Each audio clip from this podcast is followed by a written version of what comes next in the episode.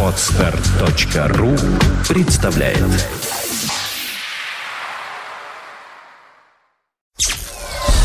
Сделано на podfm.ru Подкаст Apple Money. Новости яблочного фронта.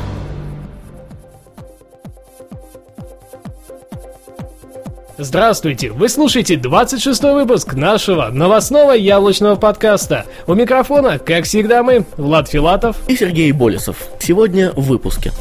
Apple позволила продавать оптом. Foxon будет следить за наймом. Белый iPhone 4 не появится до конца этого года. В Office for Mac 2011 не будет всех языков.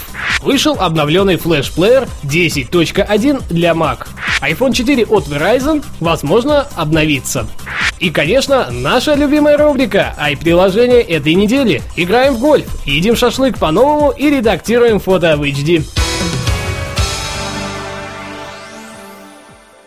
Apple позволила продавать оптом. Компания Apple внесла изменения в соглашение с разработчиками программного обеспечения на iOS, позволив им делать скидки при массовой покупке приложений какой-то организации или учебным заведениям. Все, что нужно будет сделать, это принять новое соглашение, и тогда вы сможете предоставлять скидку до 50%. Это распространяется на покупку от 20 копий какого-то ни было приложения, разработанного вами. Согласитесь, это может подстегнуть людей и к такому виду закупок на платформе. Правда, учебных центров и организаций, которые смогли бы это сделать, очень и очень мало. Факсон будет следить за наймом. Компания Foxconn, производитель продукции Apple, из-за участившихся случаев самоубийств среди сотрудников опубликовала данные о принятом решении более жесткого отбора при найме на работу. Теперь будет предъявлена возрастная планка, и совсем молодым сотрудникам на предприятии компании путь заказан. Также будут проводиться предварительные собеседования со штатным психиатром. Такое решение принято неспроста, так как у последней жертвы суицида в крови были найдены два вида сильных психотропных препаратов. Вполне возможно, девушка испытывала проблемы с психическим здоровьем. Белый iPhone 4 не появится до конца этого года. Компания Apple рассылает официальные письма своим покупателям, в которых сообщается, что белый iPhone 4 не появится до конца этого года на прилавках магазинов по всему миру. Никаких подробностей о том, с чем связана данная задержка, конечно, не сообщается. От каких-либо комментариев яблочная компания также воздерживается. Нам остается лишь тешить себя мыслью, что релиз состоится немного раньше, или же нам хотя бы назовут точную дату выхода в Office for Mac 2011 не будет всех языков. Компания Microsoft официально сообщила данные по поводу мультиязычной составляющей своего офисного программного пакета Office for Mac 2011. Как оказалось, всеми доступными языками с Windows-версии нам воспользоваться пока не получится. После добавления в пакет русского и польского языков в блоге разработчиков появилась соответствующая заметка. В ней говорится о невозможности реализации языков с написанием справа налево, такие как иврит и арабский. После Microsoft все же обещает сделать все возможное к устранению устранению данной проблемы, но скорее всего в конечном релизе данной поддержки так и не появится. На Mac вышел обновленный флешплеер 10.1. Компания Adobe выпустила обновление для своего программного пакета на старшую версию яблочной операционной системы macOS. Теперь в нем появилась поддержка декодирования стандарта H264, причем это будет происходить на полностью аппаратном уровне. Единственной ложкой дегтя – это поддержка не всех моделей компьютеров Mac. В списке оказались MacBook, выпущенный после 21 января 2009 года, Mac Mini, выпущенный после 3 марта 2009, MacBook Pro, выпущенный после 14 октября 2008 и iMac, выпущенные после третьего квартала 2009 года iPhone 4 от Verizon, возможно, получит обновление. В сети появилась новая порция слухов от портала Device о скором появлении обновленной вариации iPhone 4 от сотового оператора Verizon.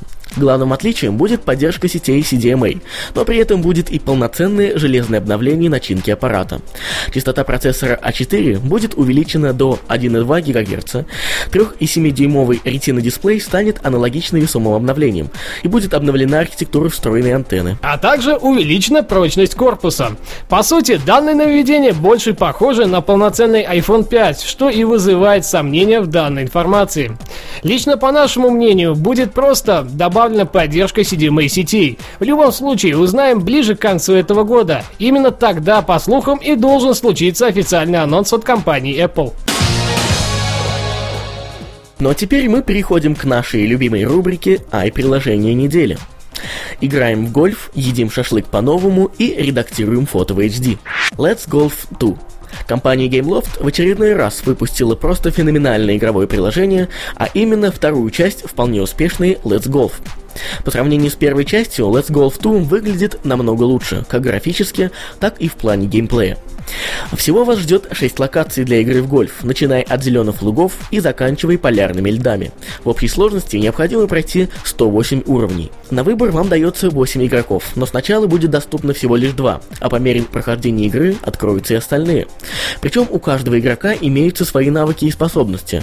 Больше отличий от первой части практически нет, кроме усовершенствованного дизайна меню, кнопок и виртуальных джойстиков. Особенности игры. 108 уровней в полном 3D, 6 различных локаций, 8 игроков с уникальными способностями, онлайн и локальный мультиплеер через Wi-Fi или Bluetooth, великолепная графика и многое другое.